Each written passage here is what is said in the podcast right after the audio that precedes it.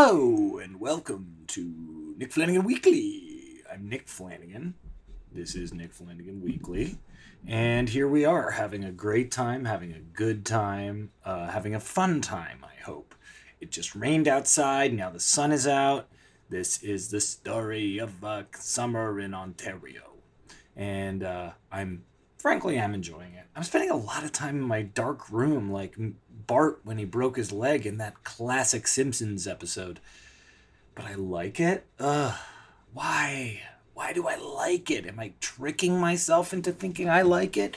Email weeklypodcast at gmail.com to let me know. Hi, I'm Nick. This is Nick Flanagan Weekly in the anniversary week.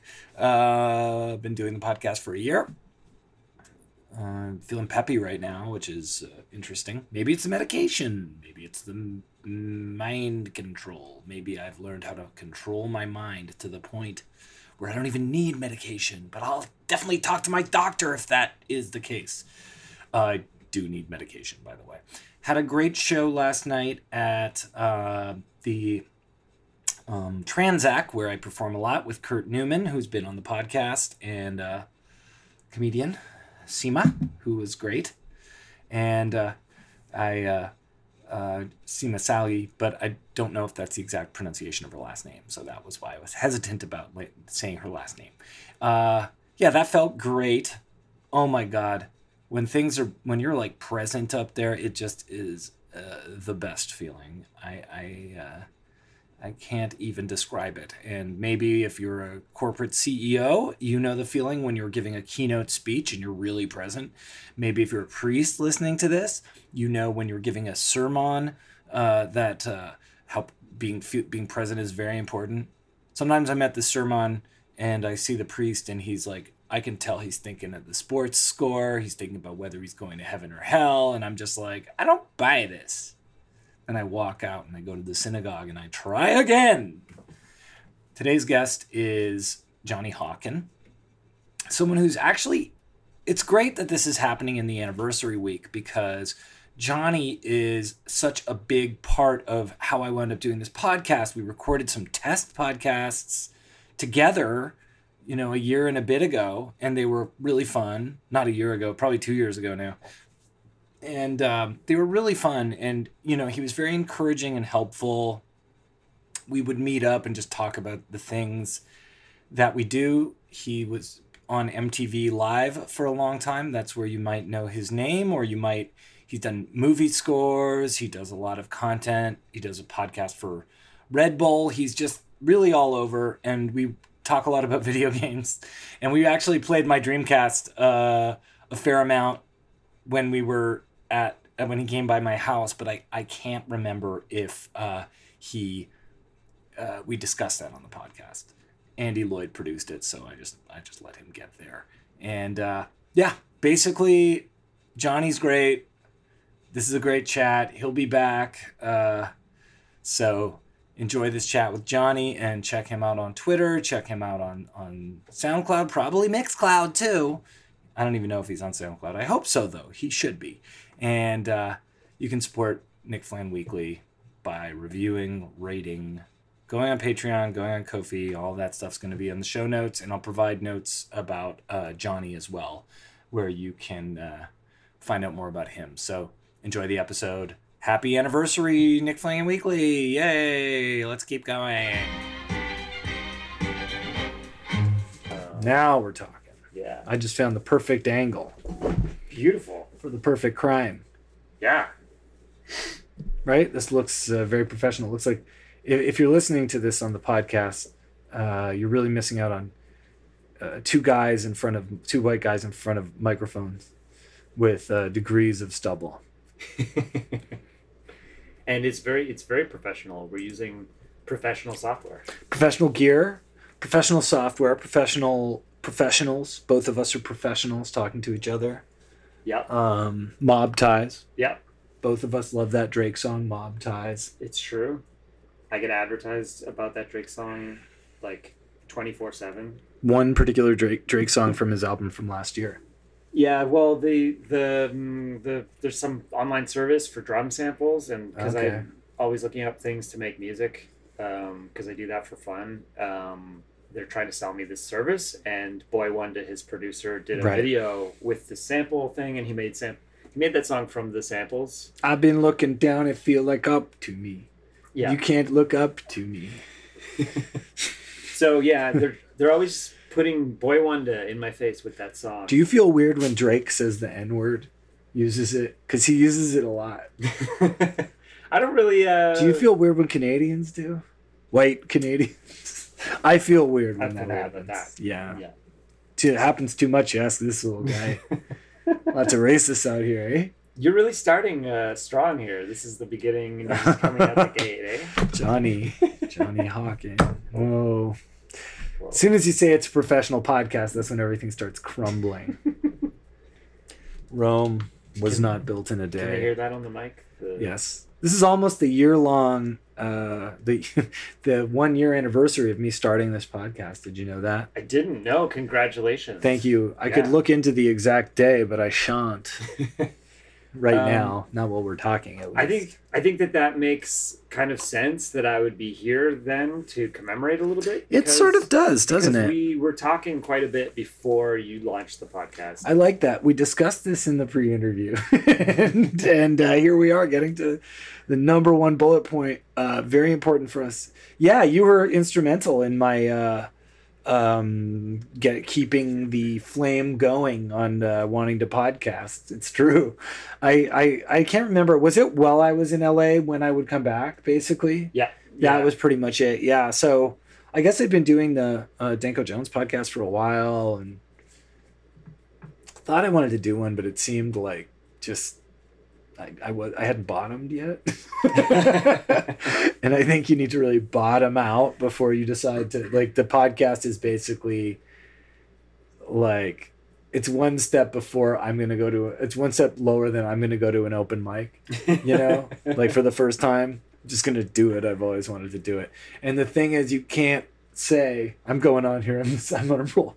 Uh, you can't say oh i've always wanted to podcast unless you're like 15, 12 years old because then you lived in an age before podcasts sort of i know the original podcast when did the first podcast start johnny before we get into I don't explaining I don't know, um, but completely uninformed. I will say uh, the year two thousand three. Um, i'm gonna go that's my guess. i'm gonna go 99 Ninety nine. yeah i'm gonna Alright. go 99 Was there even a pod, an iPod, in- in ninety nine?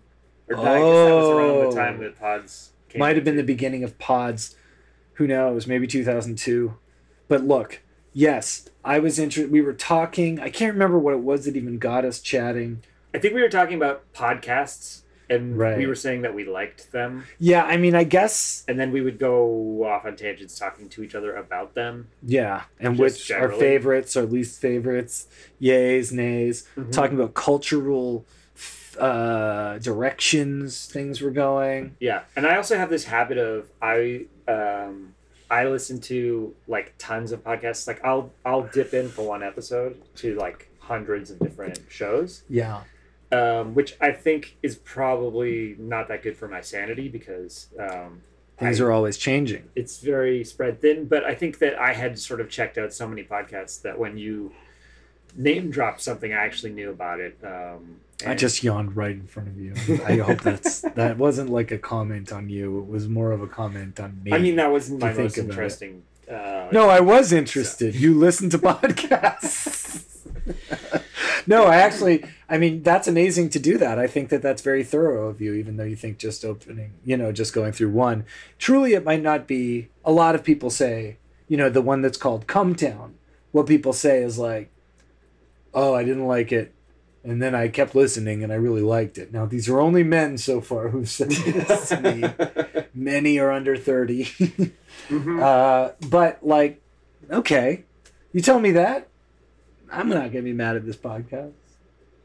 Yes, uh, I mean, What's this my weird way of saying, like, go on, come down to myself? Never I mean, listen. I'm like, if we're if we're just gonna if our first topic is just generally podcasts. Well, no, the, I mean, the first topic is that I don't. I, I first of all, I really respect that you said topic on this show. I think that's the only time the term topic has come into into play, has entered the playing field, so Well, to speak. I mean, this is partly like partly comes from my work, my job, my Mhm. work life is um, I help people create podcasts from time to time, and so I'm always dealing with topics And so- angles. topics and angles. So in in general, uh, I may be pushing my my topic and angle. Uh, it's what I'm used to. Agenda. Yeah, this is my agenda. I I'm think that you tried to you. impose that on me a little.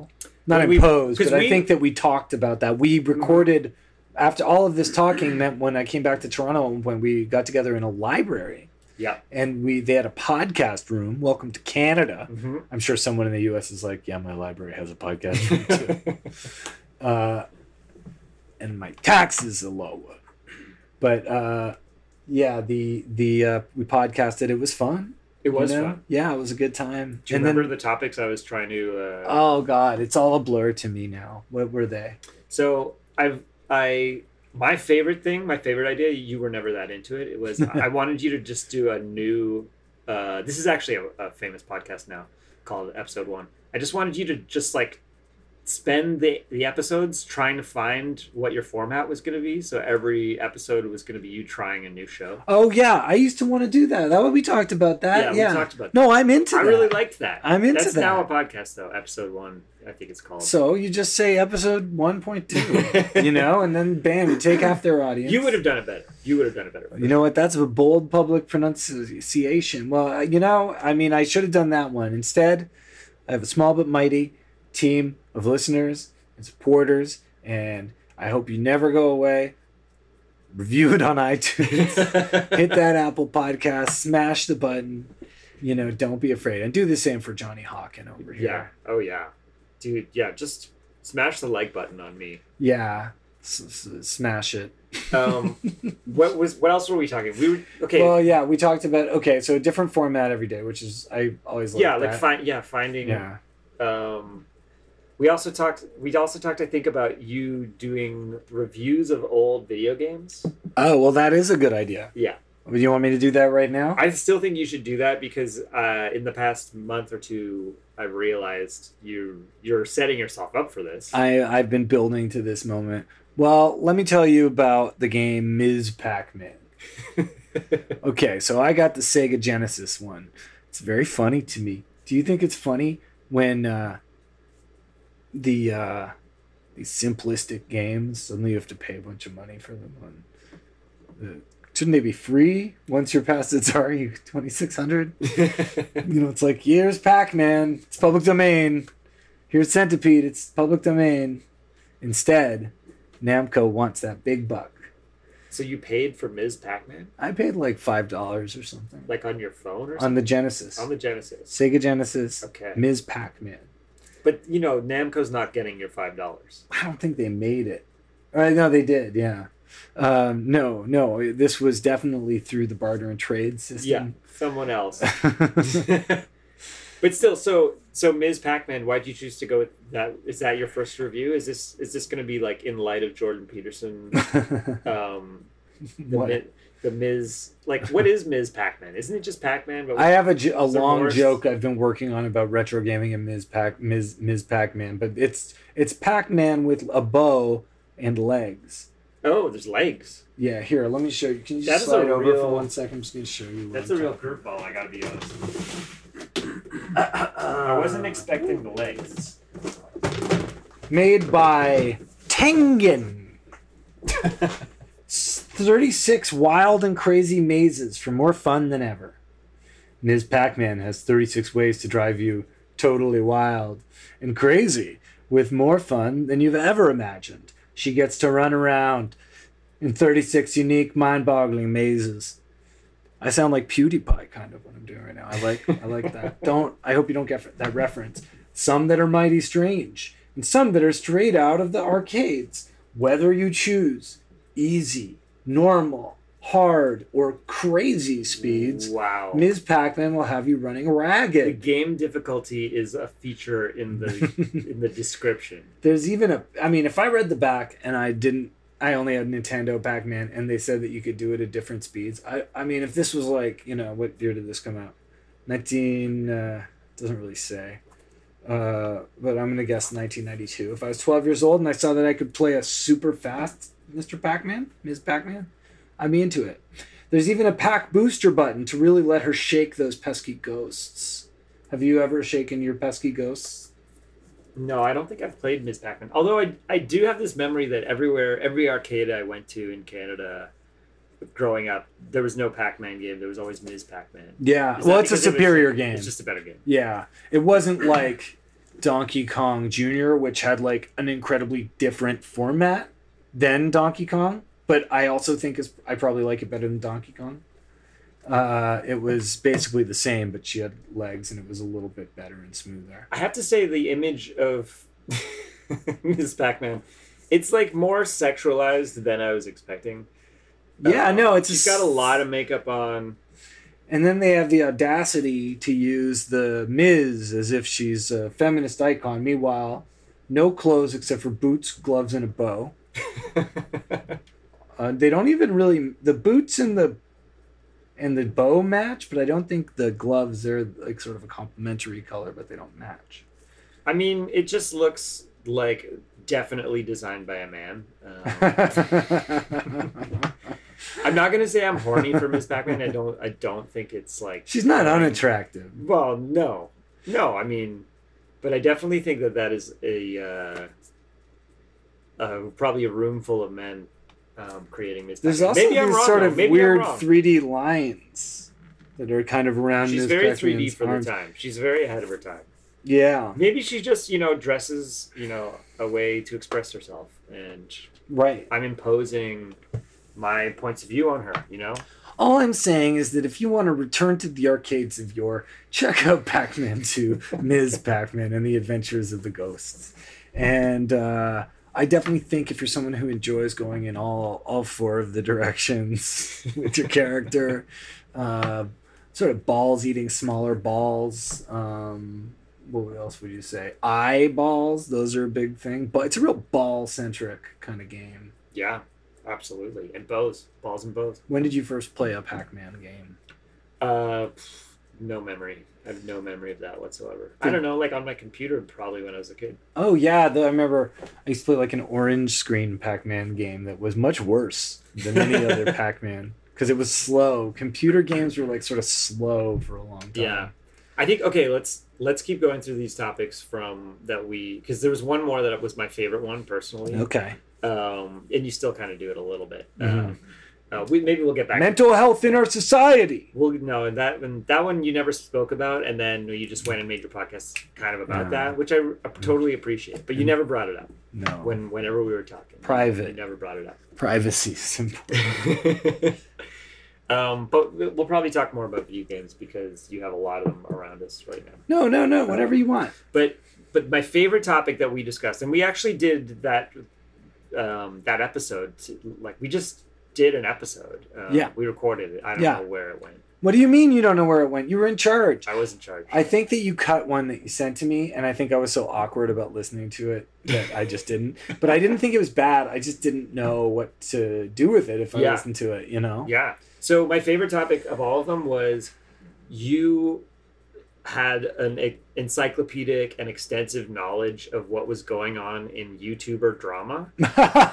And yeah, I definitely I- had a long conversation with you. That was during one of my darkest years, 2016 or something. I mean, I I have a memory. as a person in my 30s, I'm like have maybe a vague notion of some of these characters in this Uh-huh. in this play, but you were like, "No, you don't know who said what about what." I mean, I You- quickly you shifted. had like a really and you presented me this very funny uh narrative this very funny play of uh of what the drama was um, going on in the youtube world so i found that very entertaining I'm sorry, I got a text and I looked. ADD, right?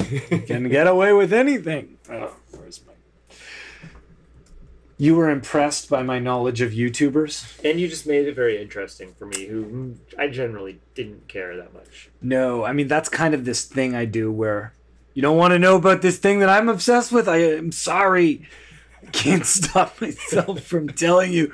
I'm gonna try to make it interesting. Most likely, it'll be like a roller coaster where the part where it's supposed to be get crazy is a sudden calm end. You know, that's what most of my anecdotes are. But no, uh, yeah, the I was into the I was just so confused. I, I was at my friend's house, like house sitting alone in in Koreatown. It was like very, and he had a big TV. So on YouTube, I started typing in like a letter, but the first it auto predicted uh, RiceGum, and I was like, "What the hell is RiceGum?" And from there, it The was inquisitive just, mind you know, took over. the thing is, the game of YouTubing is so deep that I only really was a stone at the top of the well. I had uh, had but a, a speck of the water from the font, fount, yeah. fountain, Well, it was fascinating and ridiculous. the forbidden and fountain. I, I, you taught me about RiceGum. You also taught me about there's- Keemstar. Keemstar, yeah, who is the actual like official thing I'm describing. He Yeah. he tells you I think he's over now, maybe a little bit. I well, I don't really understand any of this. I all I know is my attention diverted over time into pretty much only like politics YouTube and uh, you know like retro old video game stuff here and there. You Right. know, really vanilla lukewarm stuff like Game Sack or uh, you know Cinematic Massacre and the Angry Video Game Nerd and Mm. uh, I and I like you know I appreciate that stuff. It's not damaging. Everyone tried to sort of pile on this Angry Video Game Nerd guy.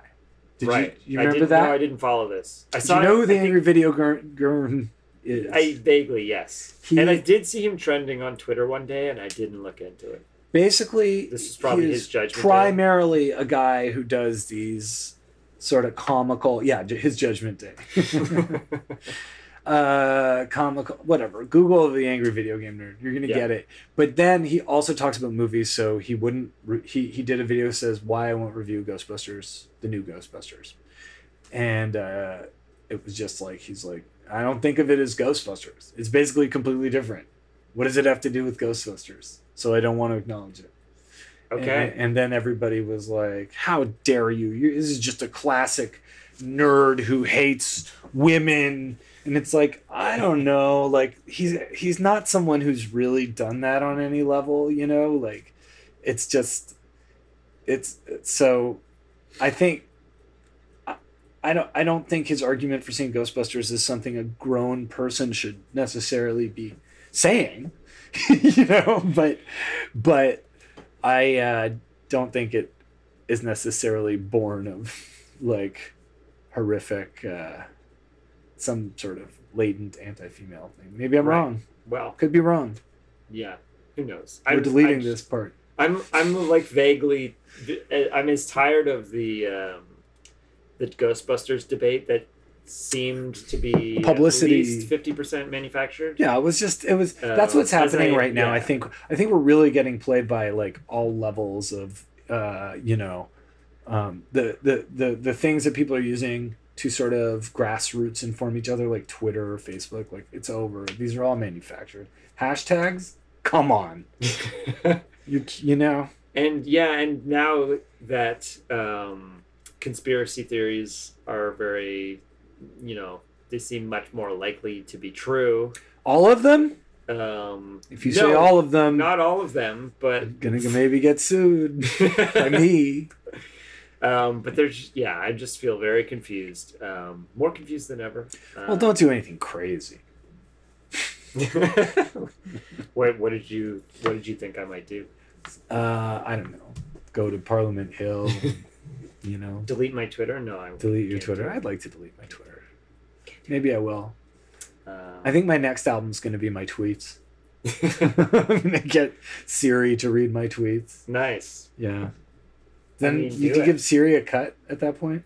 That's that's a really good question. Yeah. Is she a performer at that point? Royalties for Siri. So, so we recorded this. Nothing happened. Did you enjoy doing that? I, I loved it. I, I was it very too. busy though. Yeah. Um, now you're a dad, now I'm a dad. Yeah. Now I'm Yeah. even more busy. Yeah. Um, I'm a brand new dad. but you had all this time to come here and be my guest on my show, which I appreciate. I did. Yeah. Because because uh, we're going on vacation. Oh no! And I mean that's great.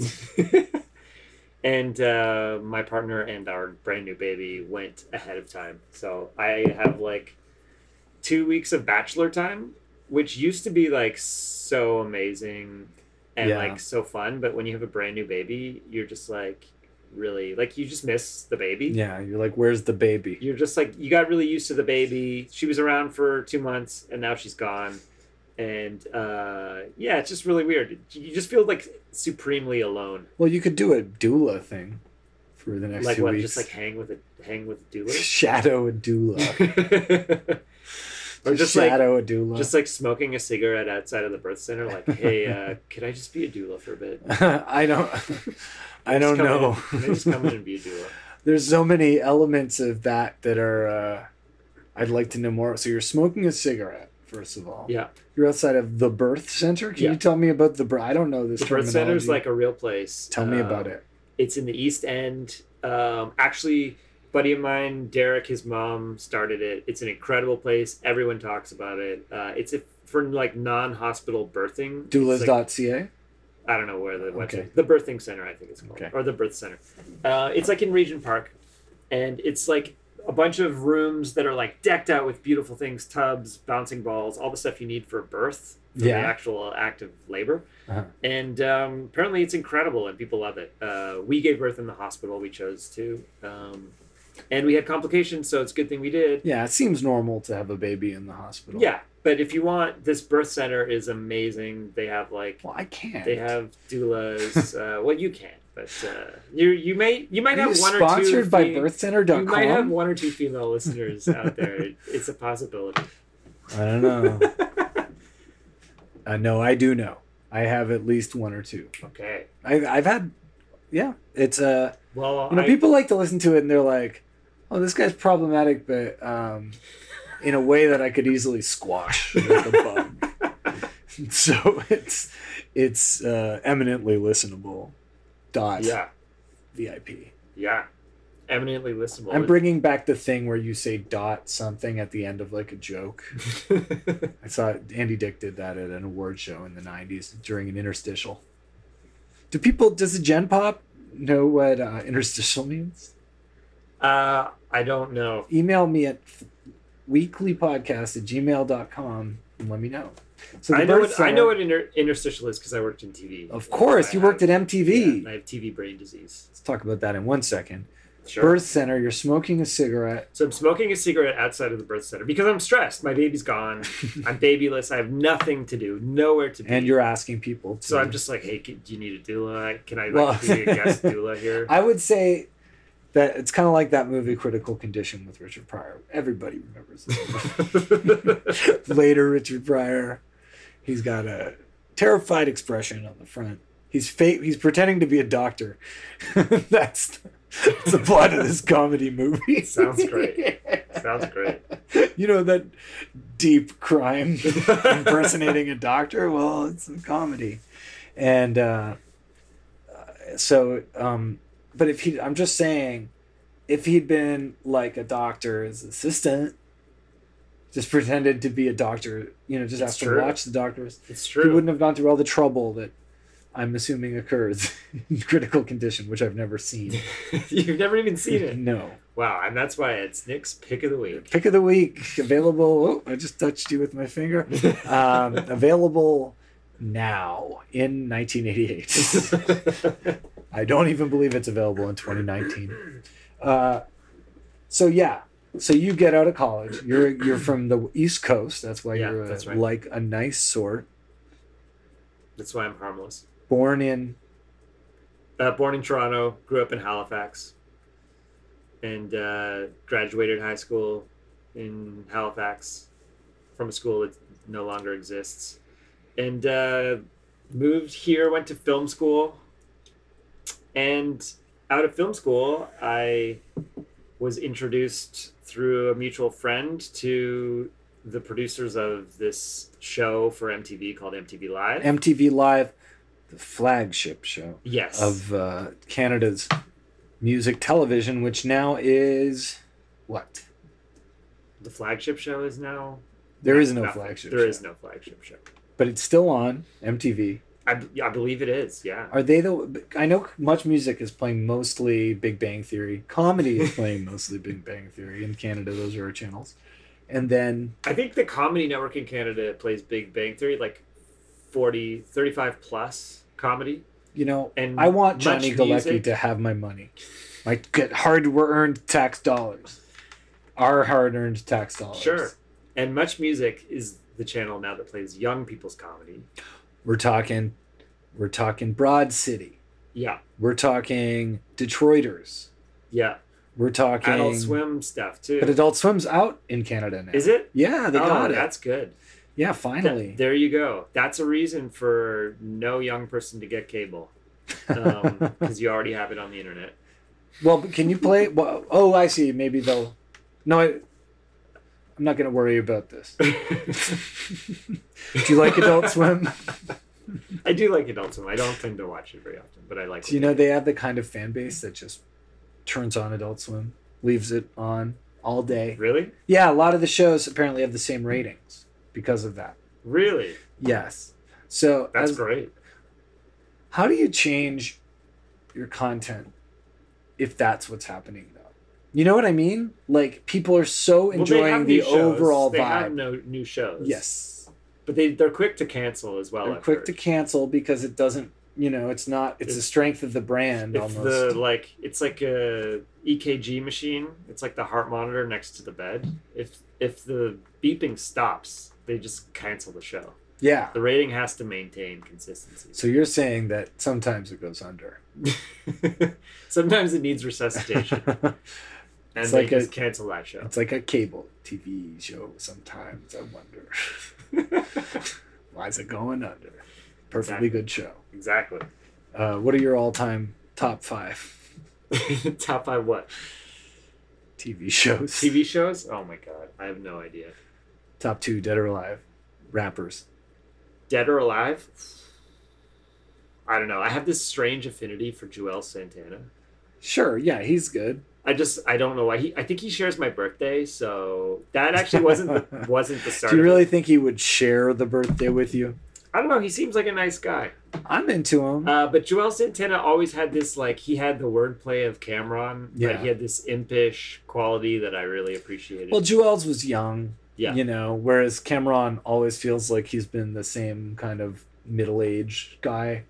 Uh, I love Cam'ron though. Cam'ron. I've, yeah. I've I, I used to not really Cam'ron have is- any feelings about Cam'ron, yeah. and then a few years back, I I reinvestigated the things I'd skipped because I just thought he was such a like loudmouth like, and I thought the crew seemed like really bummy, you know, like the what were they called, Uh, uh, Dipset. Dipset, But yeah. then it all changed, you know. I, Uh, the yeah, bumminess is definitely part of the appeal. it's all the, part of the appeal. that Jim was when I realized it was all everything Freaky was Zeke, good. I love everything about Cam'ron now. J.R. Writer. I just never really thought that uh, Juelz Santana would be. You um, wouldn't think he'd be a top, top in the two. top two. um, I'm not even sure he is, but I just have a, this like affinity. The the verse Does rap guest- even have like a top two, top five thing anymore? It doesn't really feel like it really. I don't know. I really I really don't think I'm like. Uh, I love hip hop and have listened to it a lot. Yeah, but you are a guest in the culture. Um, but yes, uh, sure, that is true. And also, I just We are think- all guests in I just don't think I like it's not my main genre. So I, you know, I can have my affinities. When I was young, I loved Nas. yeah. Still love Nas. My Um, last episode, I just said I was grateful for Nas. His Lost Tapes too is out. Oh, is it? Sounds good to me. I listened once. Was into it. But uh, so Nas would probably be a, a favorite of mine. Uh, Mhm. But I just, I just like you know when you have an affinity for something that no one else really likes as much as you. Yes, I absolutely. to me know that is Juelz Santana, and Yeah. just the verse on Hey Ma. It's Yeah. so cinematic and beautiful, and what he he was like 18 at the time. Yeah, and he lives a crazy life. I'll show you what the '80s tell you tell you what the '80s were like. What does that mean? Uh, I think it's because that's when he grew up. I grew up in the '80s. Actually, he's younger than you. So what does he know about I the didn't 80s? I like think the he's way from, he said I think that. he's from the 80s. Like I that's when guess he was so, born. yeah, he's so not- he knows nothing of the 80s. Actually, Yeah. the, the lyrics of that don't make much sense. No, but So I like just- it. Yeah. but it, yeah, something about the That the- was the period of time where I started liking Cam'ron again. Was around Hey Ma and Yeah. stuff. But uh, that was this is an interesting path to go down. What was the, the other? So you've got Absolutely. the top two are Juelz and, and Nas is that Nas, right? I think okay. Cam'ron's actually a better rapper than Juelz though. okay. So we'll just Um, say a Dipset men, all of Dipset and Nas. yeah, I mean, there those are two strange, um, idiosyncratic rappers I like. It's I don't know if it's a top two. Nas is idiosyncratic. I think Yeah, maybe not. he's. I met Nas. Tell me about it. I met Nas. I Um, want to know. So when I was at MTV, um, we used to Bringing it back. I like that. keeping it on on Yeah. a topic. Yeah.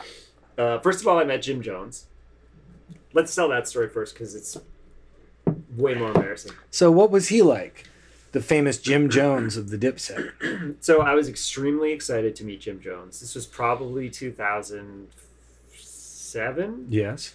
six, and I was a huge fan of Dipset, Mhm. huge fan of Jim Jones, um, and like I probably like lacked the sensitivity to like the racial sensitivity that I have now. So I don't know if I should be embarrassed about any of my behaviors, uh, except for just being like really like So this was on camera yes, this was on camera, but I was just really excited. for MTV. I was just really excited That's okay. and really white in my excitement as well. Right. Well, it sounds And like Jim- you were perfect for a Vice uh, spotlight on Perhaps, rap. You know? perhaps. Um, so Jim Jones comes in and he is just like, like, kind of disappointing.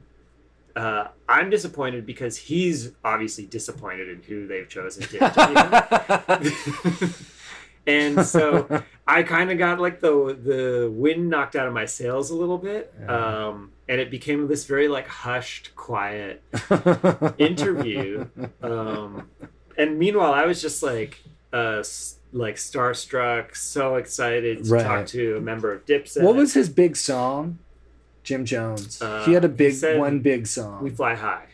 okay, yeah, we fly high. Wasn't there? Yeah, ballin'. Yeah, we that was- ballin' or whatever. yeah. Cool. Go on. So you go. Um, So suddenly it's funereal in this room. Yeah, it just wasn't like. Green room. I'm I- assuming. Yeah, I thought it. I thought that like Broccoli, it- carrots, we dip. could possibly be cool with each other in some way, and then I like found out that we couldn't. Like he was not really the open to that in that moment, probably because of the energy I was bringing. Harlem. like how we I was bringing this maybe we'll be cool with each with each other energy and he was like really turned Harlem rapper Jim Jones. yeah so and like you you can understand why he might be turned off by something by that situation so Uh huh. um so yeah I I really enjoyed uh getting to meet him but also it like gave me sort of heebie-jeebies and I felt like embarrassed but didn't know why for years Um, that's a familiar story to me. As having done that type of writing and interviewing, I interviewed a lot of people involved in rap. Ninety percent of them over the phone, mm-hmm. which is quite an awkward thing to Mhm. do. Uh, and the first person who was famous who I ever interviewed was Ludacris over the Okay. phone. he's And very nice though You- right? I did not really get that. Really? No, no, I didn't get nice Ludacris. I got I'm walking. Why am I talking to a journalist on the phone? Like, what the hell? Kind of. I can't hear this guy because I probably was really just learning how to record phone calls, which was actually kind of hard to do 13 years ago. Like, I had a landline because of of of interviewing people, and I had to like attach this thing between the cord and the phone and oh wow attach it to a, a mini disc recorder. I probably could have found an easier way to Wow. do this, but in the early 2000s, Sounds this was my technological it was what I was trying to do. But yeah, and Ludacris was just like, "What?" And I was like, and I didn't know a lot about Southern rap. I really put Southern rap in. uh I didn't really divide it by region. You know, not in a way Mm. where I understood it. Like I knew that everyone was from different places, but I didn't really know what say the Atlanta sound was different than you know Houston or Memphis. Texas and uh, ten, you know, Tennessee, Memphis and Tennessee, Yeah. and I thought that DJ Screw was kind of a universal Southern person. Which, by the way, I also heard Ludacris songs uh, you know, one of the great Screwed and Chopped songs is uh, Southern Hospitality, right? Mhm. Like that was Yeah. a Southern anthem. So why would I not think he'd be down? And they did that song Screwed Up also. So I was kind of like, so when you were coming up, like, did you ever, you know, do anything with DJ Screw or something? It was like DJ Screw. Why are you talking about DJ Screw? And I was like, oh, okay. And I'm like, what the fuck is there to know about Ludacris? You were a DJ or something? Because like when I looked him up, it was like, oh, okay, he's actually from Chicago. I don't really understand the Southern connection. I'm sure there is one, but yeah, it was just a bummer of an interview. Plus, Yeah. I was a mess. You know, like I don't really blame Ludacris at all, but it was just uncomfortable and made me feel weird, which is what you're saying. Yeah. But then I had good interviews with every single other hip hop person I was involved Yeah. in talking to. Kool Keith, Q-Tip. oh yeah. You interviewed Q-Tip? Yeah. Uh, he's a hero. Over Actually, he's probably my top two for real. Did you interview Q-Tip? I did. Yeah. Yeah. I had a great experience interviewing Q-Tip. He's just incredible. He was on the phone in an airport and the call would drop out and he would like call me back. Wow, nice. you know, which was I thought was so nice. Yeah. you know. So uh, yeah, Q-Tip is a very special person in hip hop. That's for sure. Mhm. You know, uh, he's like clearly uh, some kind of a composer, arranger type of guy. You know, uh, it, it, When I when I spoke Mhm. with him, he he talked about he name dropped Matisse. well, I mean, He was he was talking about um, and he managed to make it not but he's an art school kid, right? Yeah. yeah. he I mean, managed to make it not as pretentious as no, it could have been. I, I know you you, you, was- you threw that on the table for me to savage, but I know I understand that you know somebody like Q-Tip is actually working like from and it takes himself seriously and he's working from an artistic perspective. Yeah, and that's what You know? that's the point he was making. I think he was kind of saying that in light of the way the industry has always been, not he wasn't like railing against current day rap or yeah, but he was saying, you know, I'm trying like I'm trying to live up to the greats all time. Mhm. Um, when I that's how I approach my music. Yeah. I approach it.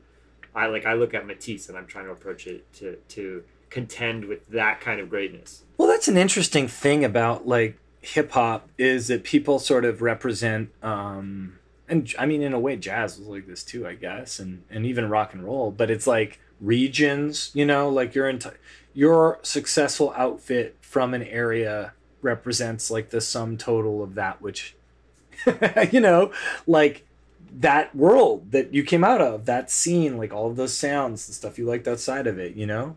So I don't remember what my point is, but it's been interesting looking in your eyes. Yeah, I don't know your point either, but, but yeah, interviewing just trying to say that- people is fun. yeah, it's like it's if you're in a serious. Uh, I guess what I'm saying is hip hop at that time, uh, and I think still actually has that sort of thing where one person represents like so many, one artist represents so many. Whether it's Nas representing like all of New York, Queensbridge, you know, um, like I don't know, America, Earth. If an alien is listening to Nas, and uh, you know that's that's something that I think, and Rakim, you know, is like such a singular thing, you know, and and uh, comes out of like the five percent nation, and then like being a hustler or whatever, you know, and and and and Slick Rick is like a British guy, you know, like it's such amazing stories, you know, in those Mhm. you know, KRS-One a homeless kid, you know, and then what happened with Scott La Rock. It's like, it's hard for me to feel that now only because I'm, t- my brain is overloaded with information and it can no longer process everything. Yeah. Too much talking? No, I'm with you. I can I can't process like how how are how is the music world going to like live on is the question I answer I ask myself a lot. it's probably self sustaining. I mean, the, the more work that exists, the more work that will be purchased. But who's purchasing music? Oh, well, it, the more music is being licensed and then streamed, you Mhm. know, like, y- I just feel like there's so especially like in Toronto like like I don't really represent the music scene but like I have tons of friends in the music scene. They're music people are my people Nice. even though that's not my that's not my what I do for a living or Mhm. Well, I'm not, I I was adjacent to the music scene when I was doing the journalism work I remember that. Yeah. At at MTV. Uh, I I can only call it journalism uh, because it, it was MTV News. Uh, But do you for a have an- it. yeah, it's not yeah. real journalism. But do you have way. a journalism degree? Be I do not. No, I have a film degree. A- So- a film about. I actually don't have a film All degree, the but I went to President's film Men? school. I don't even have a journalism. film degree. I went to film school though. Oh, that's cool. Um, but I do love I love journalism as a concept, which is partly part of my Twitter obsession. Um, and Yeah. and but I, I also think journalism, music, these are two like worlds that are um, They're linked. they're just no, but they're totally decimated, and like the disruption dust has not settled, and I'm I'm very like uh, that's the kind of thing I'm always watching for. Like, what's going to happen next with music, uh, with the sustainability of music going down, and the same thing with with uh, news reporting. I mean, I'm not really sure. I- I think that, you know, either everyone is who can make music because of luxury is going to do so, Mm-hmm. making needing to make money at it almost optional because life is so comfortable for people for whatever reason, Mm-hmm. you know. And uh, And there'll always be people who are successful. there will always be people who are successful, There's but still money in the system. the fact the well, when I said self-sustaining, I think that's something I noticed uh, a long time ago when I was on a comedy message board uh, in the early 2000s that had all these comedians posting on it, you know, and sort of rallying their fan bases because they were posting on it, whether it was like Louis C.K. or Doug Benson or whoever. Um, and a lot of the most vocal posters on message boards are not just fans and enthusiasts they're actually people who want to do this or are currently doing the thing so like a big chunk of people who go see live independent comedy not a big chunk but an element of that might be people who are thinking of getting into comedy because they're big fans of a specific act you know right? Yeah. so that's money in the bank for the person they're seeing you see what i'm saying so it's almost like this weird snake eating its tail Hi, everybody. Hope you're enjoying the podcast with Johnny Hawk. And this is just a quick note that if you want to support the podcast, as I keep saying on this particular episode, uh, you just go to patreon.com slash Nick Flanagan. You can leave as much as $1 a month. Think of it as a layaway plan. Well, or you are paying $12 for this fun podcast, but you're paying $1 a month. Uh, that's good. And there's no interest. Uh, also, you get access to episodes with no Patreon thing in the middle where I interrupt the interview, and you also get some bonus stuff. And if you just don't want to commit to a monthly donation, go to ko-fi.com slash Nick Flanagan, and you can just do a one-time donation if you still want to support, or just go to my Bandcamp and check out my album White Privilege, which is pay what you can. So just get the record, leave what you want, but you don't have to do any of this. It's only if you've got some money and you feel like the podcast is enjoyable and you want to support it because I have a few costs with it that I, I'm trying to cover, including giving money to Andy, my producer, as well as SoundCloud, as well uh, Pro thing, as well as dumb stuff like that. So, yeah, you're great. This is a Sean Price song called Apartheid in the background. Let's get back to the interview with Johnny. I feel like I'm making some very strange points today with you, Johnny Hawken. Is comedy Ladies and gentlemen, our guest today is Johnny Hawken of MTV Red Bull Podcast. Um, yeah, yeah. so Uh, hold on. He work. He can make you a podcast. Yeah, He can uh, help your business. yeah. I have a business now. You have a business now. Yeah, it's hard to have a business. but What's in it ex- called? Johnny Hawken It's called LLC. Juniper Island. Um, Very cool. Yeah, and we make videos mostly for businesses. Uh, the hardest part, though, is having. We make podcasts too. Um, I am Mhm. hoping to make s- slightly more podcasts in the future so that I can do more fun podcasts. Um, I'm gonna try to get some different lighting in here. um, because I think the world needs more podcasts. Am I right? Yeah, we need more podcasts in the world. I know, but I honestly, uh, I have this question. I have this question for you. Yeah. With things like um, Netflix, Mhm. with more with things like YouTube, with podcasts, is there more opportunity than ever for comedy? Oh, I don't know. Um, because it seems like there's less opportunity than ever in music and in journalism. But Uh, is yeah, it I've- less, I've never there less really- in comedy as I've well? missed a lot of moments in comedy. I think. I'm just trying to find my angle here. What if I'm not looking at you and talking to you like this? I think that's the best I kind of got. what got. if you like look? What if you look away from? What if I comb my hair? One moment. I know what's getting edited. Uh, do I think there's more issues? more opportunity? More like people And getting because now you can get a 15 minute special through Netflix as part of a bigger. Yeah, Thing. but Is that more or is there is there less going? the evening at the improv was like evening at the improv and uh, you know carolyn's comedy hour or whatever it was called. And uh, yeah that's all stuff that's been um, you know existed for a long time. And club 54 if you're from canada comedy at club 54 and uh, you know i'm sure it pays a little more but I don't really know. I, I'm trying to figure out. I think that like these companies are just throwing everybody at the consumer and just seeing if one person can stick.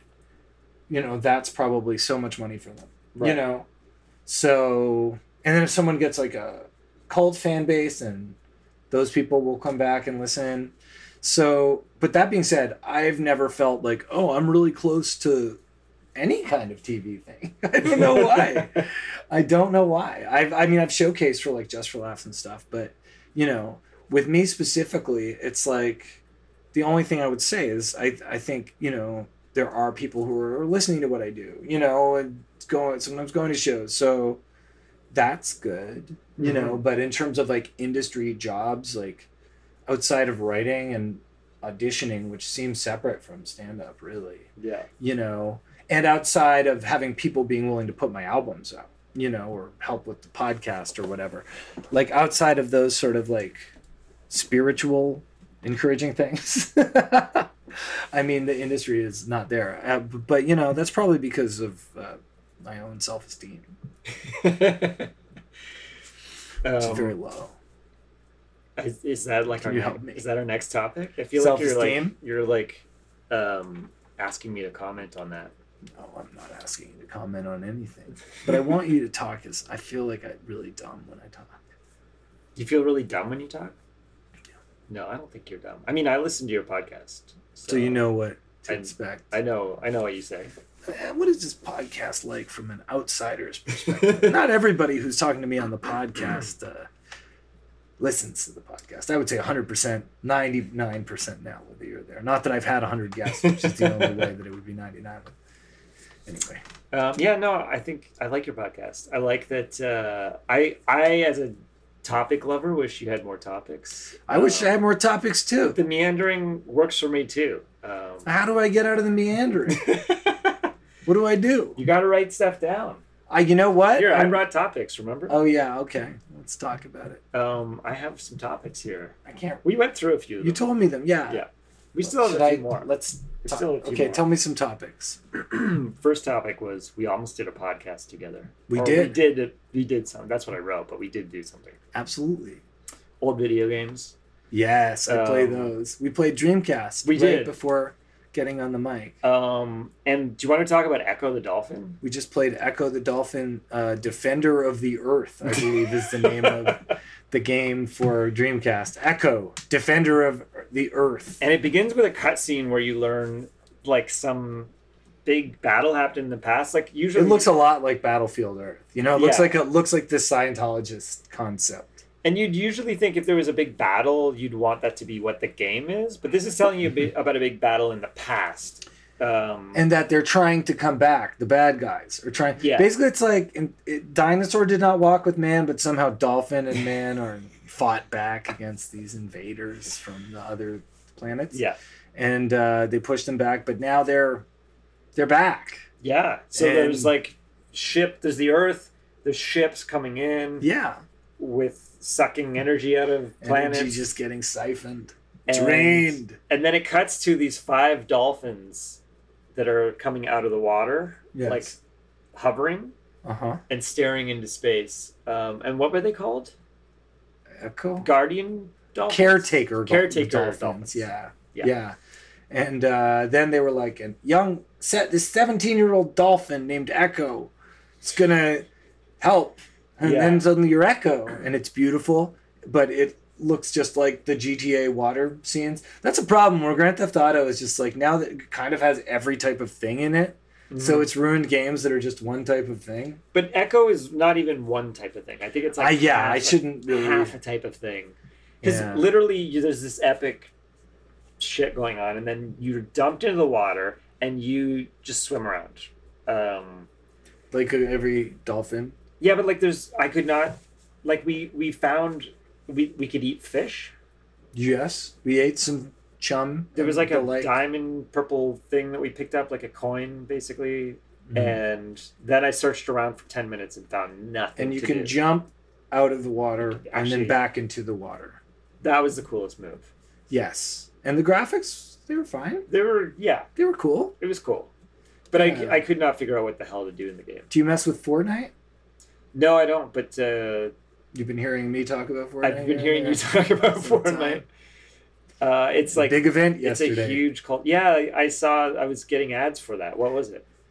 I don't know. I saw it. I played like a couple of rounds of it because I have all this stuff to do. So I thought I'd kick back and cut loose by. Uh, And you play on your phone or No, no, I played on uh, PS4, but the PS4 is not here right now, so computer, Macintosh, using a program called ND, you know, NVIDIA. And yeah, Nvidia. Yeah, uh, Ge- that- GeForce Now, which is something that streams uh, online. It streams games for you. Right. If you have software on your computer that can't handle games, Right. it actually streams them. I actually heard about this. It's quite good. So this is now a tech podcast. Um, yes, we now are doing a special So- tech podcast. so tech edition. tech edition. Um, I heard yesterday someone told me, I think it's this thing you're talking about.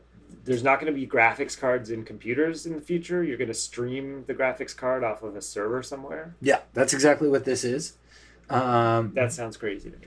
well, I mean, it's just this thing where we're relying entirely on the internet for like every single thing in our lives, which seems sketchy. You know. yeah, but that So- sounds crazy that Yeah, you can. I enjoy playing Fortnite on it. Great. You know. And there was some big event. What was the event? I don't know. It started up. I saw that it was happening, and I was like, okay, I could either get into this or do like a little bit of the tons of work I need to do. Right. So I, I chose the latter, and uh, all the kids made fun of me. They dabbed all over me. And then I read a couple things, and basically those events are ways that they can change the map in Fortnite. Basically, so yeah, there was something where like a giant robot tackled a dragon. But I just Okay. play the game, kill a couple people, get killed a million times. That's what I do. Great. I'm more into Grand Theft Auto Five lately. Cool. What's another topic? Um, let's dip into the into the topic waters here. Um, Do you have more to say about Ecco? uh, no, not really. I just it was the stupidest game you had, and I kind of wanted to check it out. I don't know. I have a Kiss game as well, so I'm sure that's Oh, going to yeah. be pretty stupid. I feel and- like we should yeah. There's like Tony if- Hawk. to there's really nail your your YouTube channel. You should show gameplay footage of the Kiss game. Although capture. sure, yeah, it's sure been people have done that. Yeah, but do a, pl- a let's play of it. I don't really know how to do that with, uh, you know, standalone like TV and stuff. Well, if anyone out there Knows knows how to do that. let's do it. Let's do it. Um, I also had uh, some ideas for video game designs. Okay. What do you mean? I just when I Hey, was Charlie, on the bed. Come on, buddy. Get up there. um, yeah. So I just wanted to run a, an idea by you that I had when I was young, and I was really obsessed with it. Um, Okay. So design our own video games. This well, I had an idea for a video game I wanted to design, Okay. um, and uh, do you just tell me if it's if it's bad. I want. So I was really obsessed with Final Fantasy three, which is actually Final, Fantasy six. Um, and I still think it's an excellent game, but I just love like the simple top-down role-playing game. I love those. Those are Um, my favorites too. Those are my Fantasy favorites. Star 4, Final Fantasy 3, Chrono Trigger. Yeah. Some of the next generation stuff. That's Yeah. my favorite. for sure. Shining Force also huge favorite. I just thought that that's that like how that looks and plays should have been done in more topics, and I really wanted uh, like a wild style version of that where you're going around as like in the breakdance scene in Yeah. the 1980s New York, uh, Yeah. doing breakdancing, DJing, uh, graffiti. I mean, Rockstar did the Warriors game. I know that's not quite what you're talking about. You Yeah. want like want basically a game that's kind of like that uh, Netflix show that Baz Luhrmann made. What is that called again? I didn't see that. It was like Nas did actually did the music for it. Oh, really? Yeah. But uh yeah, which is sort of a movie that's about growing up in that time. That would be really cool. I actually that's think what I wanted. that's Like possible. power ups, like sneak sneakers or like fashion based power ups. Does yeah. this make sense? Yeah, totally. In these games, it's stuff that like you know. I I appreciate them. The Japanese RPGs. I appreciate them that they're like half like fantasy, half sci-fi. yeah, it starts when you wake up in Yeah. your bed and your mom's like, "Hey, chess, get up. You're sleeping." I appreciated that, but I always thought like there was something about it that uh like was completely not it's just always the same. Every game was the same.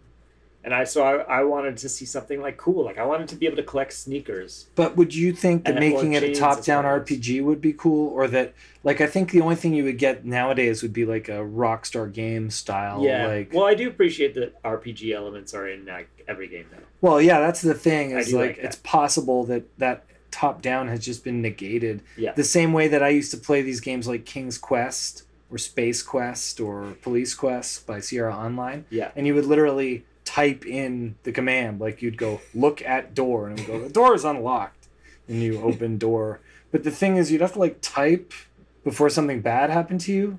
So by the time you know, then people put icons later and it's like so the other ones didn't feel quite as right. I still like them, but yeah, I don't know. I mean, are those top-down Japanese games still being made even? Top-down games in general? I think there's like Steam, fans there's yeah. fans making them. Homebrews. Which is yeah, which is great. Yeah. But yeah, do you think that would work? yes, I think it would be amazing. Where would it be uh, but like I just thought like like a wild style game Wild that Style I just liked because there's like activities that people do and And would it be, oh no, your friend is like you do the Saturday Night Fever kind of thing, where it's like your friend is on top of the bridge. Gotta make it, he's high. Gotta get him off the bridge. sure, You know? absolutely. And then do they get it so you go to the tunnel and you get to see a performance of the tunnel? That'd be cool. I mean, definitely. I don't. Yeah, I don't. I think- actually, that sounds like a really cool game. If you did like a completely licensed kind of like New York 1980s, like hip hop type video game, yeah, you know, I think it would be be wild. I'd Yeah. love it. Okay, great. Okay. Uh, what about it? Do I have what? uh, I was just thinking that what would they do for a Sopranos video game? I thought about this the well, they day. made them. but they made them. I looked it up. Yeah. You're right. Have you looked at them? Well, no, but I mean, They I know that they did like a, a Godfather game, Hitman, like Grand Theft Auto. Like these Yeah. are all the same game, basically, right? Yes, but the Sopranos game I think is uniquely bad. Is is the vibe I'm getting off of it. Can we look this up quickly? Sure, yeah. I love The Sopranos. Frank Vincent, I've read excerpts of his book here. Really? Yeah, he wrote a book called "The Guy's Guy," the guy, the guy's guy, the guy's guide to being a man's man. this is fucking scary. Oh wow! This looks like He looks like terrifying. Shrek. It looks terrifying. Looks just looks bad. It's like Shrek yelling at Paul Anka or Balky. But what I keep thinking about, like, there's parts of The Sopranos that I like that they would never put in a video game. And Yeah. I just think that Like uh, dreams. the dreams, the awkward stuff, him being a dad, like going to recitals and stuff. yeah, him uh talk like uh Artie, him hanging out with Artie Bucco. Yeah. Him getting in arguments with Artie Bucco. oh, what's the guy's name who mar- who marries Janice at the end? Bacala. Yeah, Bacala buying trains. Bacala buying the trains. Um, man, that that show had so many miserable, uh, like really grotesque antagonists in it that were like that were disgusting in a very hard to even pin down way, like Joe Pantalone. Oh yeah, Richie. And Ri- Richie, no, right? no, Richie he was, the other. He was uh, Ralph. Ralph. Right. And then the guy who was Richie was also gross. And Steve Buscemi's amazing in that yeah, show. I was saying, I wish his character in Sopranos, I wish Nucky Thompson in Boardwalk Empire had been more like that. Because I felt like in Boardwalk Empire, you know, it's a Steve Buscemi starring role. You get to see those so rarely, and he's he's a really good actor, yeah, and uh, he's good in it. But they don't really, he doesn't really get to. There's no shift in him. You kind of just find out he's this empty shell. Oh, You know? Yeah. Yeah. Did you ever watch that No, show? I didn't watch Boardwalk. Yeah, it's got some good stuff. So that's your video game idea? I just thought that like like could we get could we get a video game going where there's like this the other stuff from The Sopranos, not the So it's like and the beating people. Carmela shopping, you know. Carmela um, gossiping at, yeah. at Artie's restaurant, and he Yeah. overhears her say some shit. you know what would actually be pretty cool if like the game was from the perspective of like you know Adriana or Pussy or one any of the government informants. You know, like if there was a way where you do multiple perspectives, so it's like this level you're playing as um, what's it called? Like uh, the son of the rabbi who kept on talking about the golem. I don't remember this. Well, I have a good memory of Soprano. and uh, you're just uh, Shmuley. No, that's a real rabbi Shmuley. That's a real guy.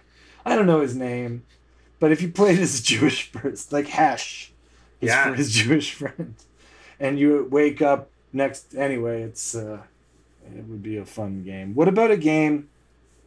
It's called Tur- Turok, friend of the dinosaur. So this is Turok Dinosaur Hunter, right? But it's a spin where you actually cooperate with the dinosaurs to climb ledges. I mean, sounds pretty good to me. You're the first person in history who's wanted to scale a mountain. So you have to get the help of all the tall dinosaurs. Is there some sort of like ledges? what if you like had to fight uh, asteroids? Yeah, I like that. You have to fight asteroids. the, the asteroids are coming, I- and the dinosaurs are going to go extinct if you don't shoot the asteroids out of the sky. Is you there know, is there while trying to get on top of their heads. So, yeah, because There's guns in Turok. He right? has a gun, and Turok has a gun. Yeah, he's got a gun. which doesn't make much. And the sense. dinosaurs have guns too. Do they? They have laser guns on their head. They should have pointed their guns upward. Honestly. I think I have to go soon. All right, I have a couple more topics. Sure. Let's just rapid fire through them. Yeah. Um, um, no, some of these are boring. Just you know, that's always when we Okay. pick out the best stuff. Just I w- pick I was- and choose, baby. I was playing Mario games. Paper Mario. I love Paper Mario. I never played it. Really? No. It's an RPG. Woo! I would play that. Um, But I couldn't even really wrap my head around Super Mario RPG. To TBH, to be Yeah. honest. uh, Paper Mario is like the sequel to that. It's like the series. But I mean, I was really into that game. I just couldn't figure it out. You Mm. know, isometric.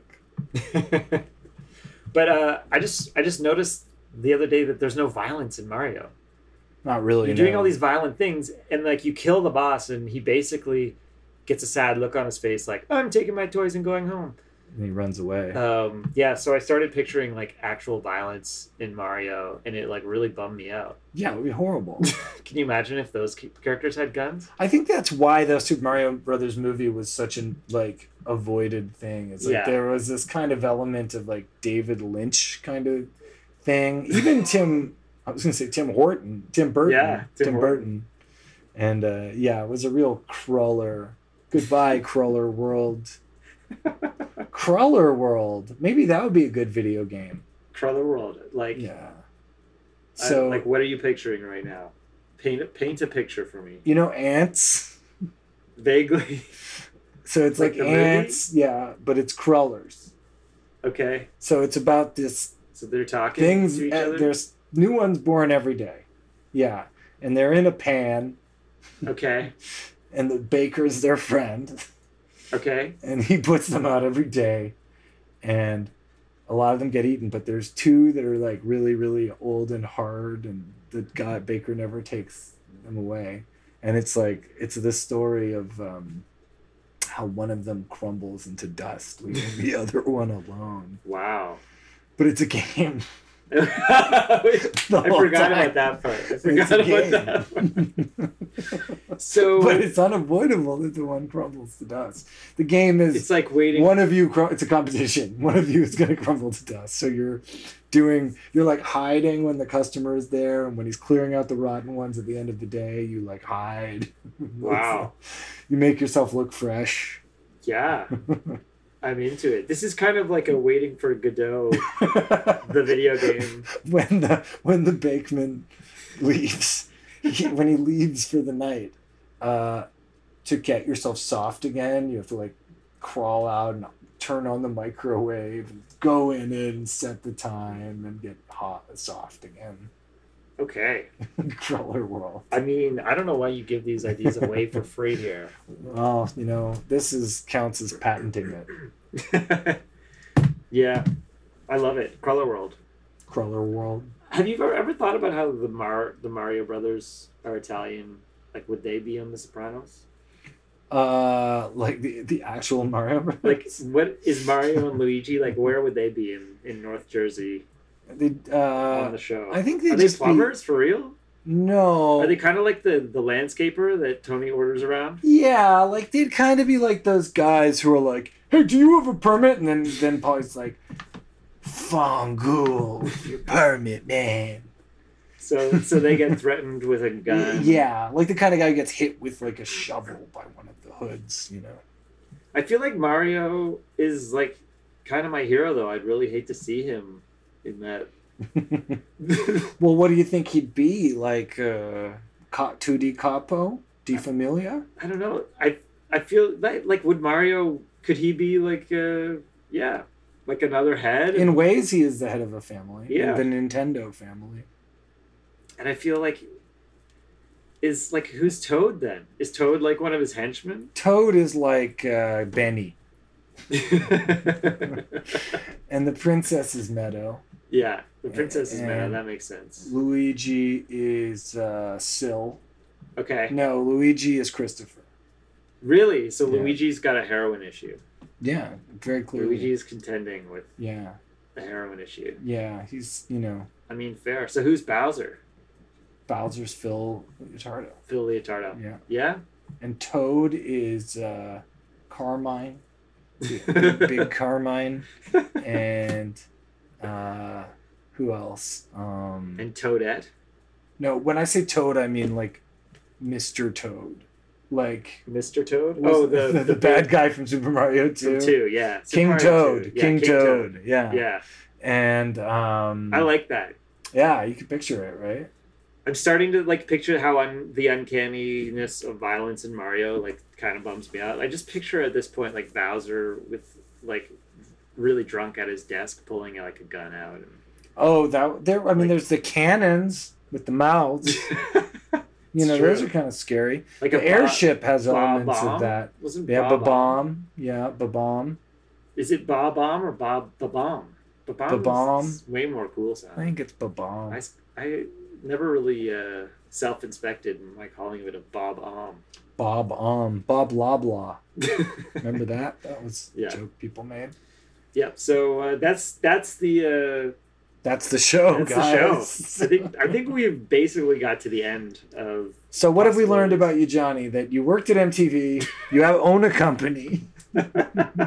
Didn't learn much about either of those things, which is great. You'd rather it that way. I don't know. Me too. People can always hit me up. Where did they hit you up? Uh, I'm on the Twitter box Twitter, um, at Johnny Hawken. Um, Instagram, Johnny Stagram. right? Although that's mostly just personal stuff. But yeah, hit me anytime. Podcasts. DMs are open. Yeah, I'm starting a podcast this fall, so can't talk about it yet. Okay. Uh, Starting two podcasts. favorite movies. Favorite movies? Uh, you had some good ones in your house. Oh yeah. Um, I my problematic fave is um, definitely um, what's his name? Polanski. Oh boy. He's my problematic fave. I love his filmmaking. I love his vibe. Uh, but he's a bad man. Yeah. Um, uh, you know, I like I like thrillers. You're a pirates. You I like, love- you like Polanski's Pirates. No, I haven't seen. What's that? Mm, he made it in the 1980s. Oh, yeah. It was a failure. Yeah. It was a failure. Uh, they're playing Lynch down at the. Uh, Cinesphere? Uh, no, Oh. they're playing Lynch at, at TIFF right now. So, Ooh, what's your favorite David Lynch movie? um, hmm. What's he gonna say? Dune. I mean, Blue Velvet. Blue Velvet. That's a classic. Yeah. Blue Velvet is a good one. Yeah. I kind of like the Elephant Man. Technically, Yeah. Yeah, you know, like if I'm picking out the one that struck me and the most and made me feel lots of emotions, the Elephant Man. You know, but Blue Velvet's incredible. Yeah. Yeah. Um, yeah. I think I think Lynch is huge for me. I think in terms of things I've loved the most in recent times, um, I'm cynical and twisted, and I loved the new Twin Peaks series. Yeah, I, loved never. I never checked that out. I so loved I'm it so going to. deeply. It's it's ridiculous. Well, I, I laughed so hard throughout it. So I like laughing. what can I say? Well, look, we've only touched scratched the surface of what we can talk about. I hope you've enjoyed your time. Have you enjoyed your time? I have me? very much. Really? You're Hopefully, not I'll come back sometime. I'd love to have you back. The And this is the one year anniversary of your show. It's the one year anniversary. The anniversary party. Thanks the for having me. anniversary continues. Thank you for doing this. Happy that you're a dad. Can I say that you're a dad, or is that like I am private? No, I'm a dad. I like being a dad. Love it. Love it. Everyone Everyone become a dad. become everybody or- become a dad. A dad to something or a mom. Yes, father an idea, mother an idea, smother an idea. Well, great yeah. times. Thank you. Bye. And that was my chat with the great and grand Johnny Hawken. Please enjoy yourself after having listened to it. I know that that was the height of bliss, but I'm telling you, uh, life will still have good things. I do hope you enjoyed the podcast. If you have any questions or comments, I will read them on air. You can send them to W E A K L Y podcast at gmail.com. Uh, as I said at the top, rating, reviewing, subscribing really helps. And of course, supporting financially helps as well. Uh, there's a Patreon, and you can also go to ko-fi.com slash Nick Flanagan. I know I'm annoying you with this, bombarding you with this, but honestly, it all really helps. So thank you. You're awesome. I really appreciate the listens. I really appreciate you, and I hope you're feeling good. And if you, like me, are staying in a darkened room for a lot of time, I, I hope you're getting a lot out of it. And it's uh, pleasing your senses. See you soon. Nick Flanagan Weekly. Nick Flanagan Weekly.